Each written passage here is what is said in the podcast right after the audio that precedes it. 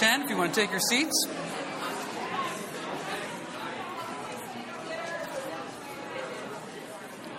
Acts chapter 10.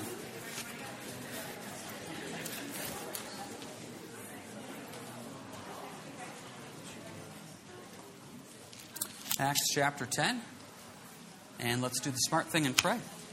Lord, a simple prayer. You, you wrote this through your Spirit. I pray as you wrote this that you would teach this. Help us to learn from you and let your Spirit guide and direct in all ways and things. In your name, amen. Now, Acts chapter 10 is an interesting chapter. It's a great chapter. We're going to do the first 24 verses here this morning, Lord willing, time willing, because the second half changes direction a little bit. But this is one of those chapters where the overall point is pretty straightforward. The overall point in Acts chapter 10 is that the gospel message has now been opened up to the Gentiles. That's the overall point. Now, to be quite honest, that point's not that exciting for us. We're Gentiles, I would assume, almost all of us here, and a Gentile just means that you're not Jewish. We've known for thousands of years that the gospel message has been opened to us. We've all hopefully heard the truth about Jesus Christ and made a decision to accept him. So we know this. But 2,000 years ago, when this happened, this was huge. I don't know if we can fully grasp and understand what it meant 2,000 years ago for this idea of Peter, a Jew, to go to Cornelius, a Gentile, and explain to him Jesus to say that God is now open to everybody. So I don't want to downplay that point because that point is key in the events of history. But for us here today, yeah, okay, I got that point. We kind of move on. So, what we're going to do is definitely make sure that that point comes across. But this is what I call a little bit of a, um, dare I say, a buffet type message. There's so many little points in here. As we look at Cornelius, as we look at Peter, and I hope that some of these little points may hit you. You may hear one, you may say, okay, that was nice. But you may hear one of these other little points and say, well, that's exactly what I needed to hear. That's the beauty of God's word. So, with that being said, let's jump right into this. Acts chapter 10, and let's introduce ourselves to Cornelius. Verse 1, it says, There was a certain man in Caesarea called Cornelius, a centurion of what is called the Italian regiment, a devout man and one who feared God with all his household, who gave alms generously to the people and prayed to God always. So we're introduced to Cornelius. This Cornelius, in the whole scheme of history, is very important because he's the first official Gentile that the gospel comes to, but yet he's only really mentioned here in Acts chapter 10. What do we know about him? We know that he was in the military, he was a centurion, which means that he was in charge of a hundred men. Now it's interesting that it's at Caesarea. Caesarea has been mentioned earlier before in Acts chapter 8 and Acts chapter 9. Philip went to Caesarea. Paul went to Caesarea. But here now in Acts chapter 10, we see Caesarea being the place where the gospel is opened now to the Gentiles. Now, I think this is important because back in Acts 8, Philip going to Caesarea, okay, we didn't think that much of it. Acts chapter 9, Paul going to Caesarea, we don't think that much of it. Now we see what the Lord was doing. He was preparing he was planting seeds for this amazing time of the gospel message coming now to Cornelius in Caesarea. What's the point? The point of that is this you all have unsaved friends and loved ones that you desperately want to see saved. You do. You want that moment of where they come to know Christ. Well, you know what? Sometimes you got to visit Caesarea a few times before salvation comes. And it's something that we call seed planting. You know, we live in this farming community here. In the next couple weeks, when things dry out, people are going to be in the fields. And they're going to be out there planting seeds. And they're not going to harvest any crop until this fall. Same thing spiritually. You desperately have somebody you want to know come to know Christ. So you're planting seeds in them. Of course, you want to see them get saved immediately. Sometimes it takes months, sometimes it takes years, sometimes it takes decades. Will you have the faith to trust that the Lord is moving and working behind the scenes even when we don't see it? Because Caesarea was being prepared through Philip, through Paul in Acts 8, Acts 9 to get us to Acts chapter 10. You may be planting seeds right now. You don't see as much fruit as you want. Be faithful. Don't give up. Trust the Lord that He's moving behind the scenes. Now, what about Cornelius? Look at this description of him, verse 2. Devout man, feared God, gave to the poor, prayed to God always. What a great description. A good man, a moral man, a religious man, not opposed to God, but not saved. But not saved. Because look in Acts 11, verse 14. Paul was retelling the story about Cornelius getting saved, and look what he says in verse 14 We will tell you words by which you and all your household will be saved. This is a good man, a moral man, not opposed to God, a religious man, but did not know Jesus Christ. See, here's the thing I have met people in the world that are the nicest people you could imagine.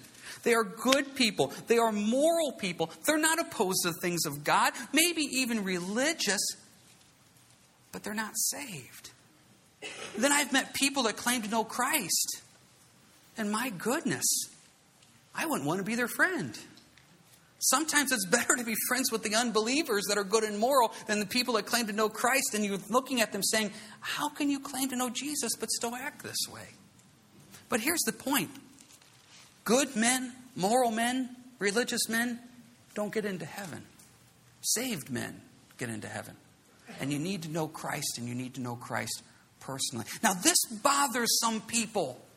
Because sometimes people come up to me and say, Well, my neighbor is the nicest person you could ever meet.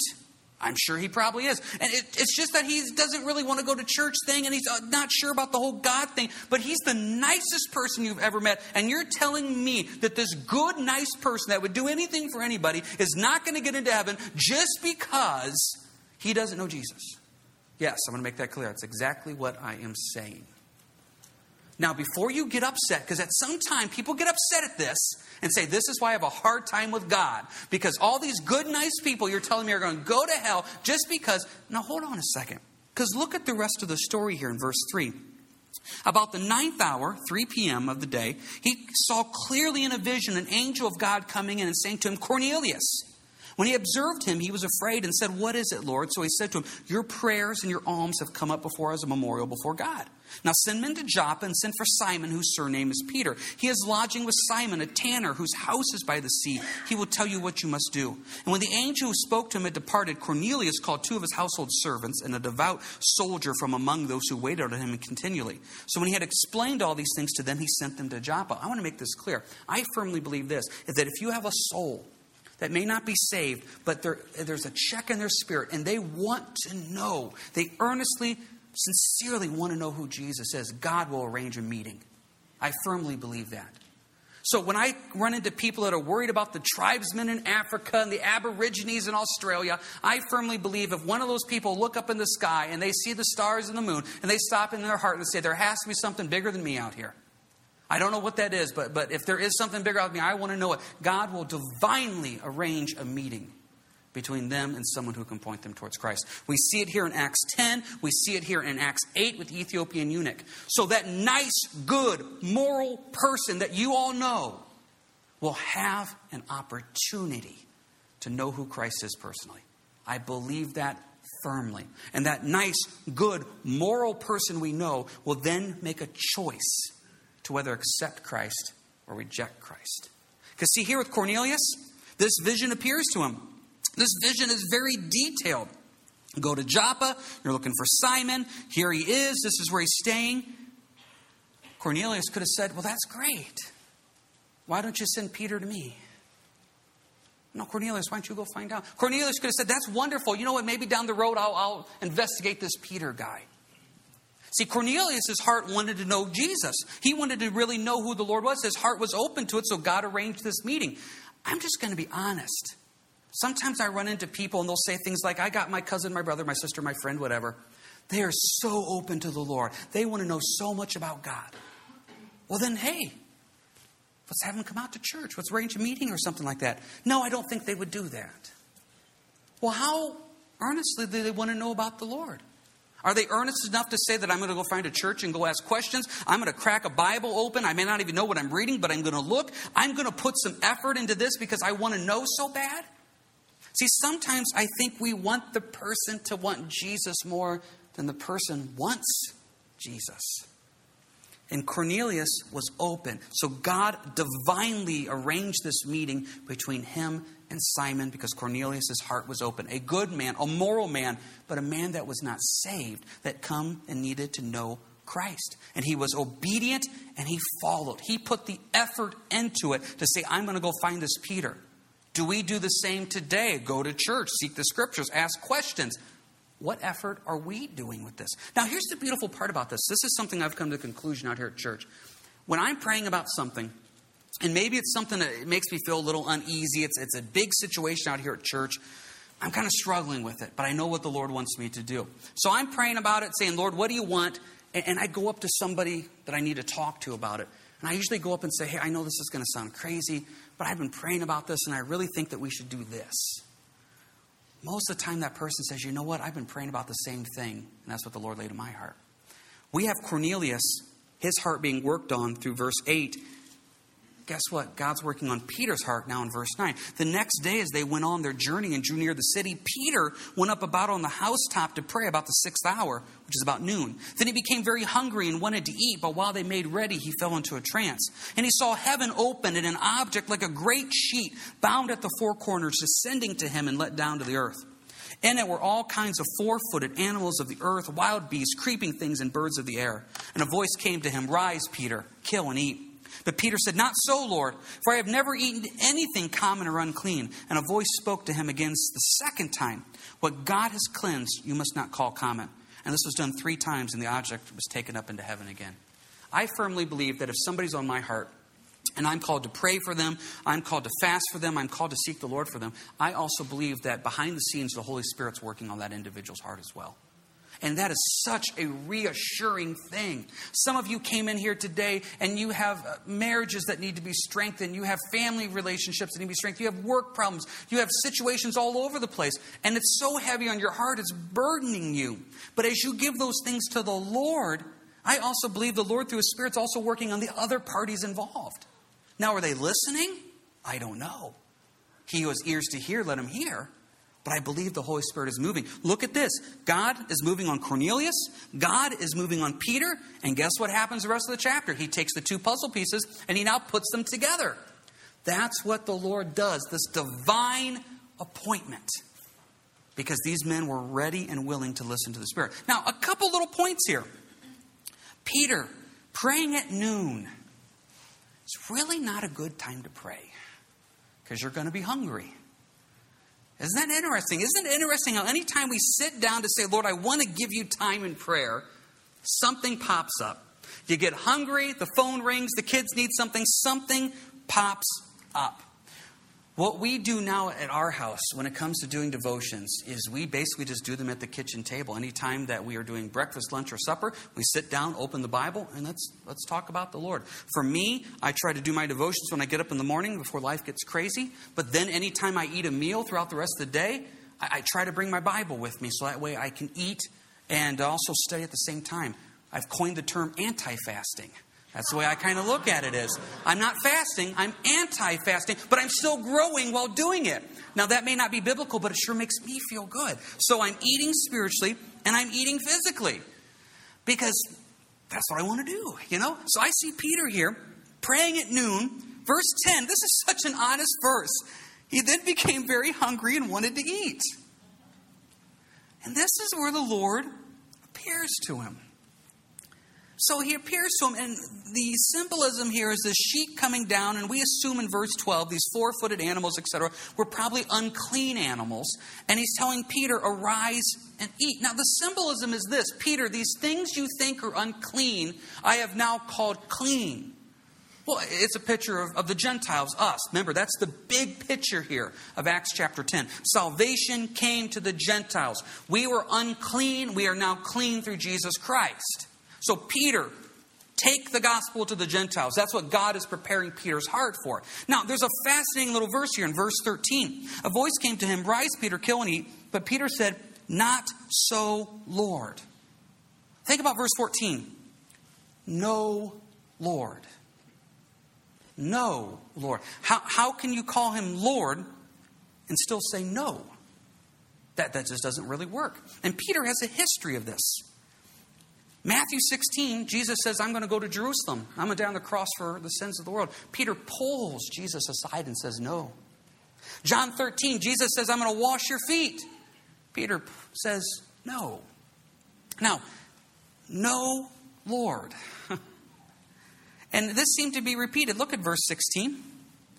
This was done three times.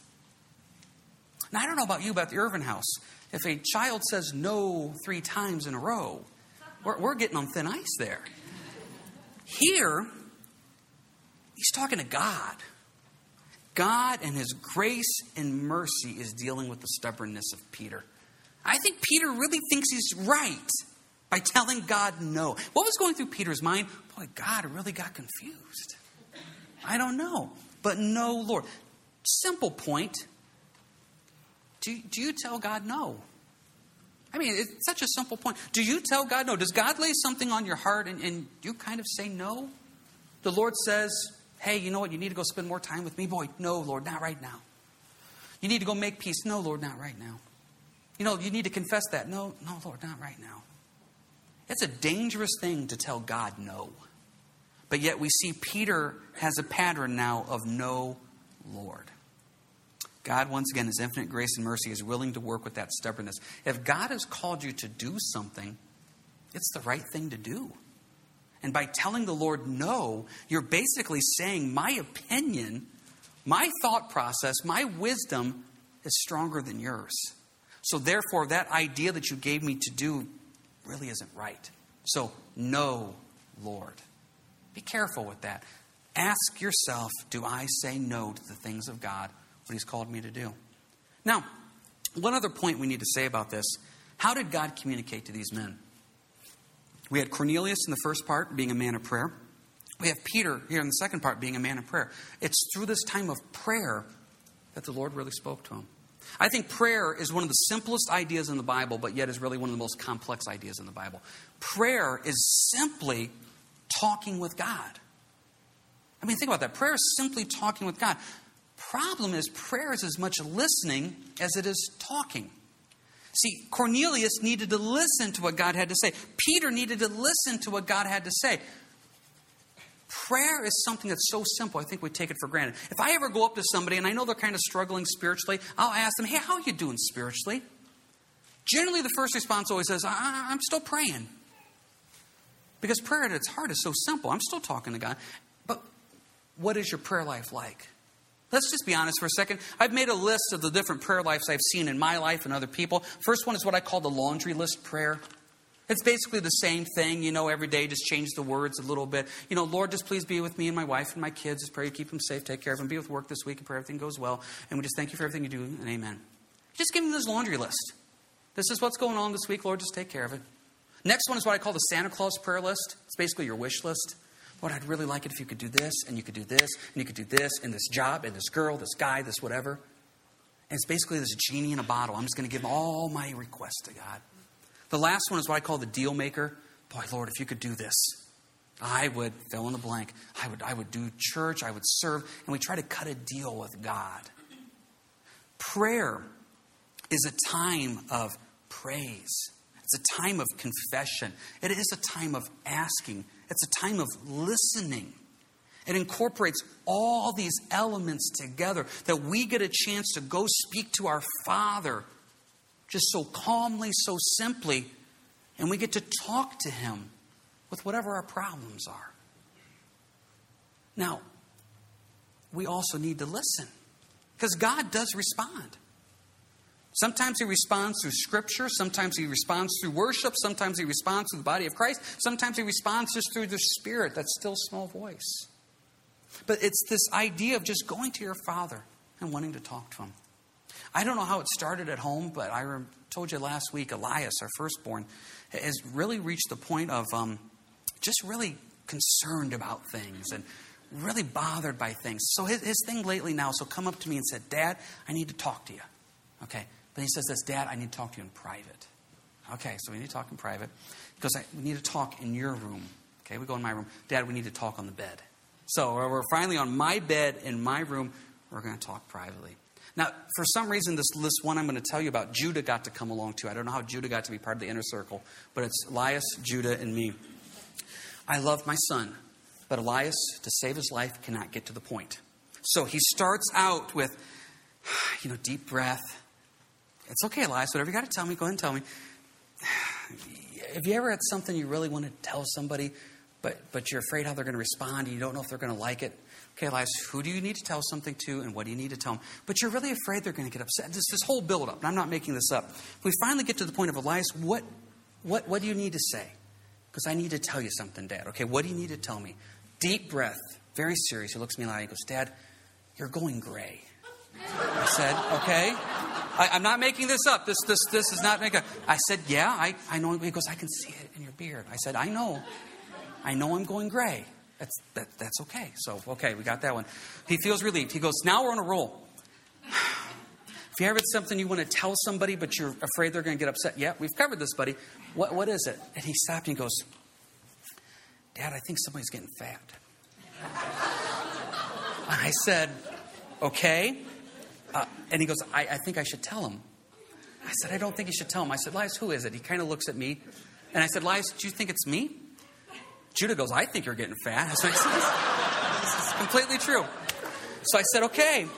I said, well, alrighty. So we got the first two done. Now we, there's still one more. And he goes, Dad, I got one more to tell you. And I said, okay. He goes, you embarrassed me. I said, I embarrassed you. I said, what happened? He goes, a couple Sundays ago, you embarrassed me. I said, what happened? Now, I, will tell you the full story here. We did a child dedication at the 830 service a couple weeks ago, and it was, it was Hannah and Lee Krager. And so I was up here doing the dedication with Hannah and Lee, and we're standing there, and, and he calls her Lincoln's mom. is what he calls Hannah. You know how the kids are. They always go, So Lincoln's mom was standing beside you. And I said, Yeah. And I said, What was so embarrassing about Mrs. Krager standing beside me? He goes, Dad, she's taller than you. I said, Elias, I said, most everybody in the world is taller than me. He goes, What embarrassed me? So by this point, I had lost all patience. And I said, Elias, you got the same genes I do. You're going to be short. You're going to be fat. Just get used to it. And everybody's going to be taller than you, buddy. You're topping out at 5'8 at the max. So we stopped. He opened up.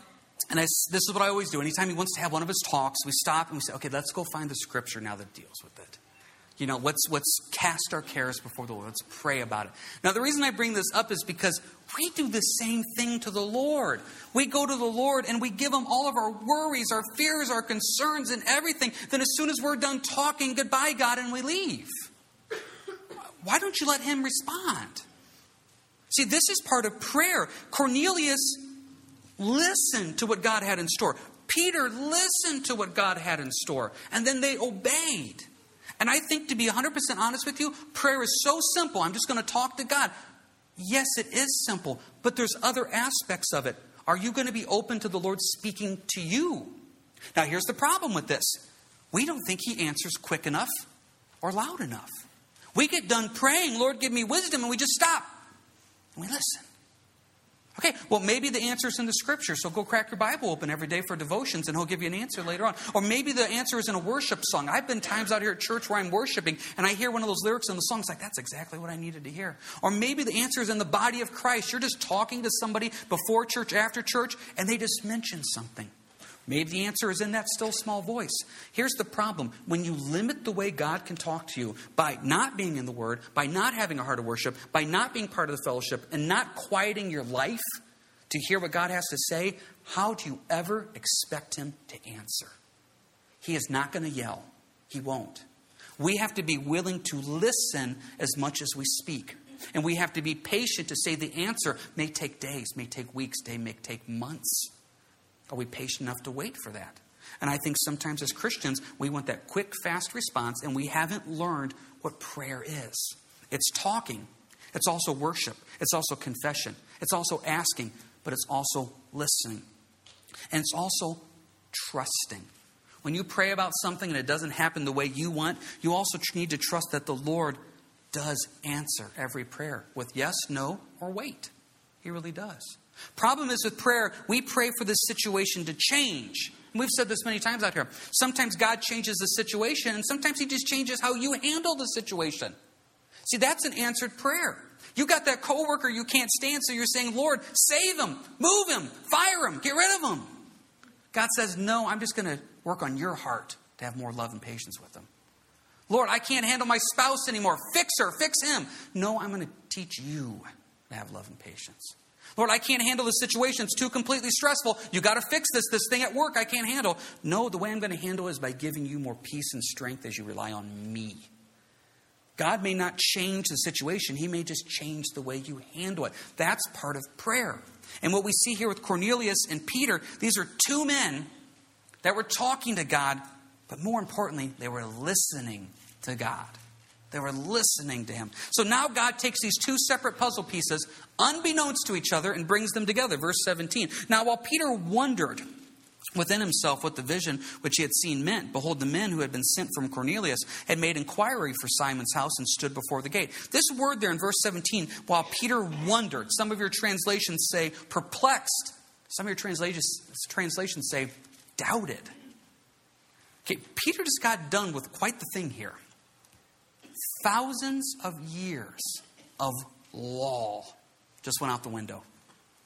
Unclean animals are now clean. that, that's kind of a big deal. Now, see, this is the problem with Acts 10. We already know this. We, we've always known this. This is, this is earth shattering to Peter.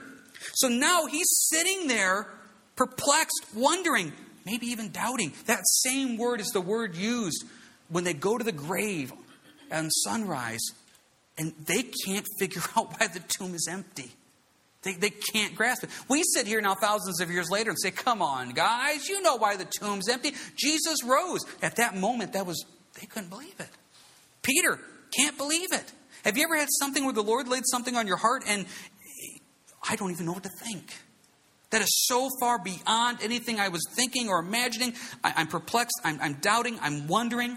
What do you do? Verse 18, and they called and asked whether Simon, whose surname was Peter, was lodging there. Now, while Peter thought about the vision, he's still chewing. The Spirit said to him, Behold, three men are seeking you. Arise, therefore, go down and go with them, doubting nothing, for I have sent them. What do you do when you don't know what to do? You just keep listening. One of my favorite verses now is found in the book of Chronicles. It says very simply, We do not know what to do, so we keep our eyes on you. How? Lord, I don't know what to do, so I'm going to keep my eyes on you, and you will reveal it to me. Verse 21 that Peter went down to the men who had been sent to him from Cornelius and said, Yes, I am he whom you have seek. For what reason have you come? And they said, Cornelius, the centurion, a just man, one who fears God and has a good reputation among all the nation of the Jews, was divinely instructed by a holy angel to summon you to his house and to hear words from you. Then he invited them in and lodged them. On the next day, Peter went away with them, and some of the brethren from Joppa accompanied him. Now, God has brought these two puzzle pieces together, and there's this beautiful door of salvation that opens up on the second half of this chapter, which we'll get into next week. But the interesting thing about this, though, is look at verse 24. And the following day, they entered Caesarea. Now, Cornelius was waiting for them and had called together his relatives and close friends. I like that. It wasn't just Cornelius that was going to hear this. Cornelius knew that this was a big deal. I'm getting everybody I know in. Now, just think about that for a second. Cornelius could have said, I'm going to have a private one on one with Peter. Peter, thanks for coming to my house. Let's go to the back room. Nobody will bother us. Let's shut the door and let's talk. Cornelius knew. Cornelius knew that this was something big, and he wanted to have everybody he knew, close friends, relatives, they needed to hear this answer from God. Now, I, I, don't make this point now to make you feel uncomfortable or to make you feel guilty, but this is just a simple point. If you're here today and you're saved and you know that Christ died on the cross for your sins, why are we not telling our relatives and close friends? I mean, if we know this has changed our life, why, why are we not doing that more? And I, and I know some of us are, some of us aren't. But if this has really impacted us, why are we not like Cornelius, where we say, listen, I got to get you all together because I got to tell you what God's doing? Why don't we do that? You know, sometimes I hear people say, well, my faith is very private. I have never seen that in the Bible. Your faith is very public. I've heard people say, well, I'm really not a, an outspoken person. You don't have to be an outspoken person. You need to be a spirit led person. As the Lord leads, trust me, I know quiet people that can proclaim the gospel. This goes back to the point that we have been making week after week, and we're going to keep making this point to the point of you guys groaning every time I bring this up. We are called to be disciples, and since we're called to be disciples, disciples go make more disciples. Part of us being so changed by Christ is that we want to go see other people changed for the Lord. That's what it means. And it goes back to that passage in Matthew 28 19 through 20, where Jesus said, Go therefore and make disciples, teaching them to observe all things that I have commanded you. That is my command. My command is to take my relatives and close friends, proclaim to them Christ. They may listen, they may not. That's between them and the Lord, but I'm going to be obedient to do that. And those that want to grow in the Lord, then I want to be there to help them grow in the Lord. I was just reading Titus the other day, and Titus chapter 2 keeps it so simple. Older women in the church, find younger women in the church and disciple them. Younger women in the church, find an older woman in the church and learn from them. Older men in the church, find a younger man in the church, disciple them. Younger men in the church, find an older man in the church, learn from them. Titus 2, there you go. That's the way the system is supposed to work. We have made this point numerous times before. This 21st century church, the idea becomes that this select group of people that have a title spiritually take care of everything. That is not in the Bible. We are a group of people that get together to encourage one another. The purpose of church is for us to teach, give you a time of worship, an opportunity to serve, an encouragement through fellowship, and a chance for evangelism. And then we go out throughout the week and we make disciples. That's what we're supposed to do. And when we do what God has called us to do, boy, that's when this Christianity thing feels real.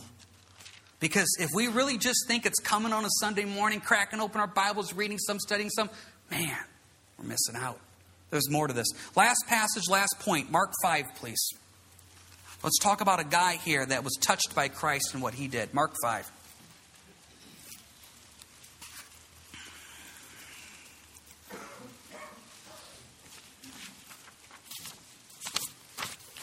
What you have here in Mark 5 is this amazing story of this guy that is demon possessed